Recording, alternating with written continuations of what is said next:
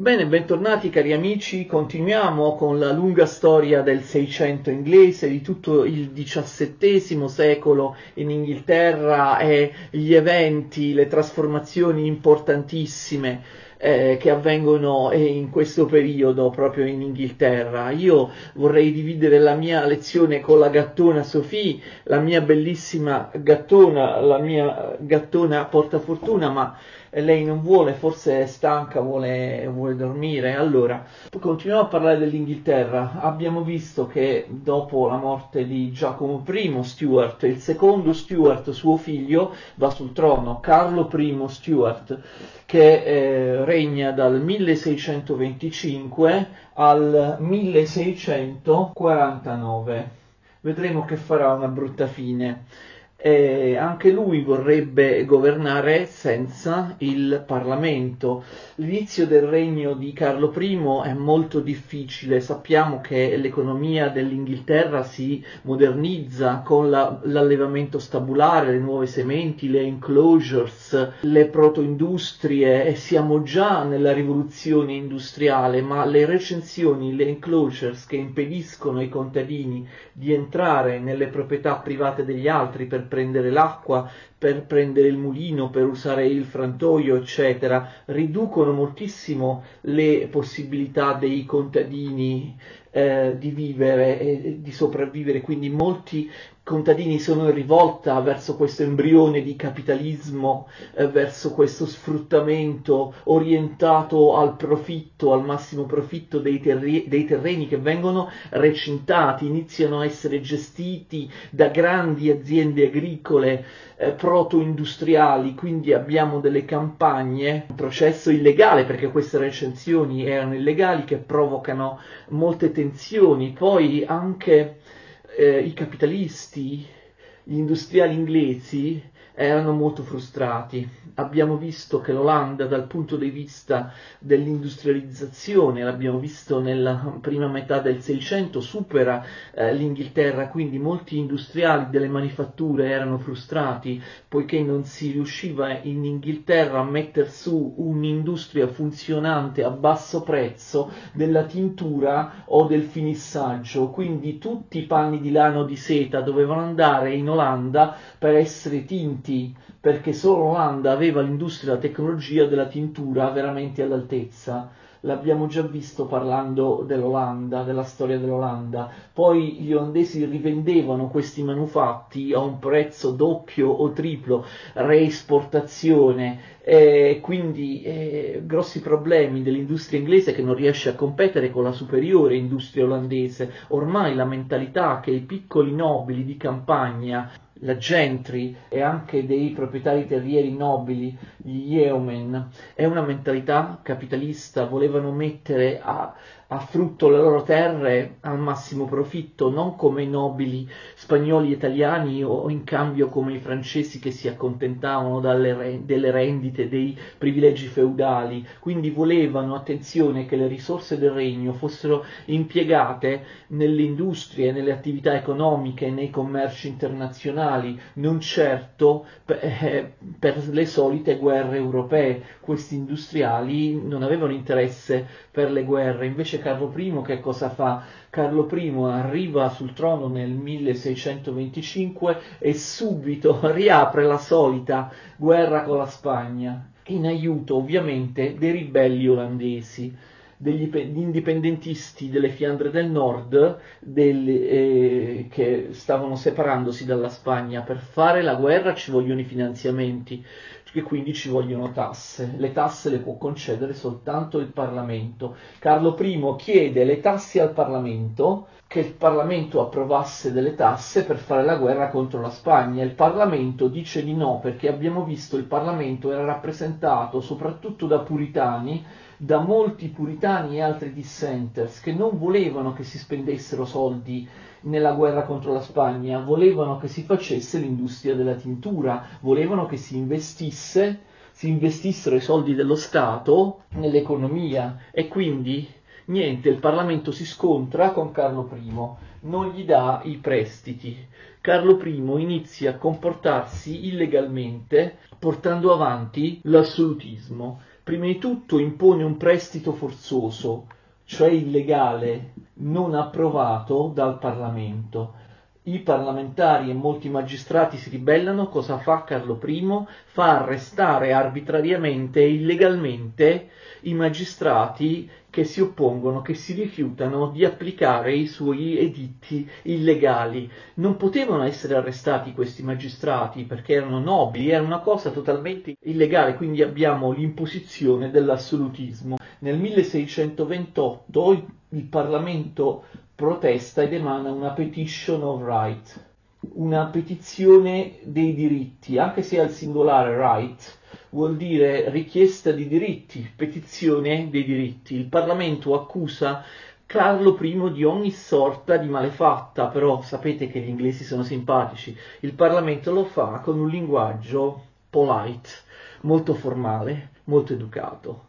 C'è scritto tre volte nella petition of right most humbly. Oggi in inglese si direbbe very humbly, però nel linguaggio dell'epoca most humbly significa molto umilmente. Il Parlamento fa notare a Carlo I, indirizzandosi a lui, molto umilmente che lui ha violato tutte le, le, reggi, le leggi e le consuetudini del regno. Inoltre il Parlamento chiede a Carlo I, sempre molto umilmente, chiede rispettosamente al re di finirla con gli arresti illegali, di liberare tutti coloro che erano stati ingiustamente arrestati e sono detenuti e di restituire il potere al Parlamento nell'ambito economico, rispettando i poteri del Parlamento perché secondo le leggi tradizionali soltanto il Parlamento può approvare tasse straordinarie. Secondo voi Carlo I accetta questa rimostranza da parte del Parlamento? Assolutamente no egli scioglie il Parlamento e governa da solo come sovrano assoluto per un lungo periodo, dal 1629, qui scioglie il Parlamento, fino al 1640, quindi ben 11 anni in cui Carlo I governa senza il Parlamento come sovrano assoluto. Come fa per governare senza il Parlamento? Utilizza degli espedienti finanziari spregiudicati. Che cosa vuol dire? Come fa ad ottenere le tasse? Vende monopoli prima di tutto. Ricordate il mercantilismo, il protezionismo, i sovrani incassano un sacco di soldi vendendo monopoli commerciali, ma questo non va giù alla borghesia e all'aristocrazia inglese, ai piccoli proprietari di campagna, la, la gente che vuole invece il, mer- il libero mercato, il capitalismo, eh, non può accettare questi vincoli al mercato, i monopoli. Inoltre, quello che fa Carlo I è molto discutibile anche perché le entrate di Carlo I tradizionalmente dovevano essere soltanto quelle dei dazi. Per tradizione il re percepiva direttamente i dazi doganali, non poteva moltiplicare eh, le sue entrate in questo modo, è molto molto discutibile quello che fa Carlo I. Poi vende monopoli, ma anche utilizza la ship money la ship money è una tassa, non è una tassa sulle pecore, attenzione. Ship money è una tassa sulle navi. La ship money c'era già, la dovevano pagare tutte le città che avevano una flotta, che dovevano mantenere una flotta, cioè le città costiere o sui fiumi. Carlo I invece fa pagare la ship money a tutte le città inglesi, anche quelle di, cap- di montagna, quelle che lontanissime dal mare o de- dai fiumi. Estende la ship money a tutti e così trova finanziamenti, trova finanziamenti per la guerra. Però il passo falso di Carlo I arriva 1600, nel 1638. Carlo I si mette in testa di governare come sovrano assoluto imponendo la Chiesa anglicano-episcopale anche in Scozia, ma in Scozia, vi ricordate, ci sono i calvinisti presbiteriani, non accettano il sovrano assoluto, non accettano la Chiesa anglicana. E il concistoro, anzi il presbiterio di Edimburgo si ribella. La Scozia si rivolta in una gigantesca guerra civile nel 1638 e Carlo I non riesce a schiacciare gli scozzesi e quindi che fa? Attenzione, nel 1640 lui convoca dopo 11 anni il Parlamento perché vuole dal Parlamento delle tasse straordinarie per organizzare la repressione, per sottomettere i ribelli scozzesi. Secondo voi questo Parlamento che lui convoca dopo 11 anni do, è benevolo con il re, dopo che il Parlamento è stato schiacciato, umiliato per tanto tempo, i suoi esponenti messi in carcere, molti anche capi dei puritani durante questi 11 anni di governo personale di Carlo I erano stati messi a morte, giustiziati, dal tribunale della Camera Stellata, ricordate la Star Chamber? Ne abbiamo parlato in passato, un tribunale supremo politico che punisce il tradimento nei confronti del re, eh, la lesa maestà, in realtà il re inglese eh, lo utilizzava per eliminare gli oppositori, è il braccio principale dell'assolutismo è la Star Chamber, quindi il Parlamento ovviamente non concede affatto queste tasse al sovrano, ma non solo, il Parlamento vorrebbe proprio togliere i poteri al sovrano. Quindi che cosa succede? Dopo tre settimane Carlo I scioglie questo Parlamento, che aveva convocato dopo 11 anni. Questo Parlamento resta alla storia col nome di Short Parliament, Parlamento breve, perché è durato soltanto tre settimane. Ma Dopo pochi mesi gli scozzesi valicano la frontiera con l'Inghilterra, puntano su Londra. Non solo la rivolta non è stata sedata, ma è diventata sempre più preoccupante e quindi nel novembre dello stesso anno, 1640, Carlo I convoca un secondo Parlamento. Questo non sarà sciolto, durerà molti anni, porterà avanti la prima rivoluzione inglese, e eh, durerà quindi dal 1640 questo Parlamento fino al 1653 ben 13 anni con le vicissitudini che vedremo, e infatti è passato alla storia come Long Parliament, prima è lo Short Parliament, adesso è Long Parliament, il Parlamento lungo. Che cosa succede? Non solo il Long Parliament non è affatto d'accordo col re, nelle tasse per sedare la rivolta con la Scozia, il Parlamento era, impegn- era dominato da personaggi come John Pym e altri non conformisti, puritani e altri dissenters, ricordate cosa vogliono dire questi termini, che vogliono rifondare completamente l'Inghilterra, dando poteri maggiori al Parlamento e togliendo poteri al re una rifondazione costituzionale complessiva e questo iniziano a fare. Il non parliament inizia ad approvare ed emanare una serie di editti, di leggi che sono già rivoluzione inglese. Si tratta già della prima rivoluzione inglese, anche se non è iniziata la guerra civile, anche se per il momento non si combatte. Le leggi del non parliament soprattutto quelle del 1641 e 1642, sono già rivoluzione perché il Parlamento assume su di sé moltissimi poteri togliendoli al re. Eh, il Parlamento si impossessa della direzione dello Stato. Nel 1641 viene arrestato, mandato a morte, giustiziato Lord Strafford, che non è l'ultimo arrivato, è il primo ministro di Carlo I, un suo amico, quindi il segnale di, eh, nei confronti di Carlo I è chiaro, non possiamo uccidere te, per il momento uccidiamo il tuo primo ministro, Lord Strafford. Vengono emanate tutta una serie di leggi anti-assolutistiche che tolgono moltissimi poteri al re. Viene abolito il tribunale della Camera Stellata, è il principale strumento del, dell'assolutismo. Viene abolita la ship money. Il Parlamento decreta, legifera su se stesso, trasformandosi in un'istituzione permanente. Il Parlamento stabilisce di dover essere convocato ogni tre anni e prima della scadenza non può essere sciolto. Abbiamo visto che fino ad allora il Parlamento esisteva solo quando il re decideva di convocarlo, se no poteva anche non esserci. Invece il Parlamento stesso decide di diventare un'istituzione parlamente come sono i parlamenti di oggi nelle democrazie liberali. Ogni de- Parlamento deve essere eletto o nominato, nel caso della Camera dei Lord, ogni tre anni, non può essere sciolto fino alla scadenza. Dopo tre anni viene nominato e eletto un altro Parlamento. La situazione poi peggiora perché nel 1641 anche gli irlandesi, attenzione, l'Irlanda si ribella, quindi l'Inghilterra si trova di fronte alla rivolta della Scozia mai risolta, ma anche alla rivolta dell'Irlanda.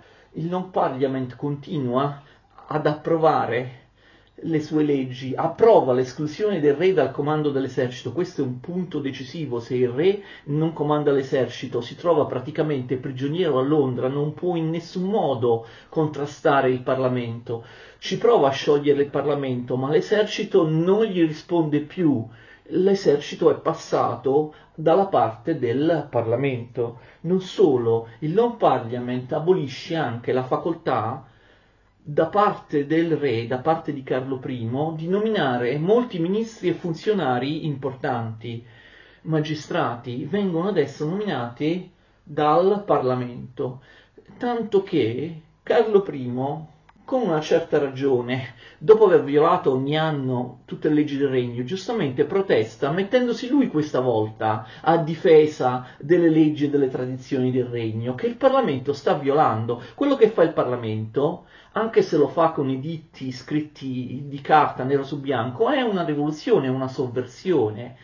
Del, del, del, delle costituzioni inglesi, il Parlamento però è diviso, l'abbiamo già visto, ci sono i presbiteriani, i puritani sono tutti d'accordo, i presbiteriani a eliminare gli episcopali, la Chiesa anglicana, la gerarchia della Chiesa anglicana. Come vi ho detto nella lezione precedente, alcuni puritani vogliono sostituire il potere della Chiesa anglicana e dei vescovi con il potere del presbiterio calvinista, altri puritani, calvinisti indipendenti, invece pensano non sia un guadagno, perché in qualche modo eliminare i vescovi anglicani per sostituirli con il presbiterio calvinista, eh, per loro eh, il presbiterio calvinista, capite, non è una cosa molto diversa dai vescovi anglicani, quindi sono tutti d'accordo nell'eliminare la Chiesa anglicana, però la Chiesa anglicana per ora si salva, non viene abolirla perché quelli che vogliono abolirla appunto si scontrano, litigano tra loro su come abolirla, se mettere al suo posto qualcosa, cioè il presbiterio, oppure non mettere al suo posto niente. Tuttavia l'attacco alla Chiesa anglicana è durissimo, nel 1642 viene arrestato l'arcivescovo di Canterbury, sapete che nomina poi tutti i vescovi, si chiama William Laud, viene arrestato, William Laud verrà poi, così come era avvenuto al primo ministro Strafford, tre anni dopo, nel 1945, sarà messo a morte dal Parlamento. Il Parlamento mette a morte, decapita l'arcivescovo di Canterbury William Laud. Il re ormai è stato privato di tutti i poteri, Carlo I, prigioniero praticamente a Londra. Che cosa fa? Carlo I fugge da Londra nel 1642 e costituisce un suo esercito nelle campagne.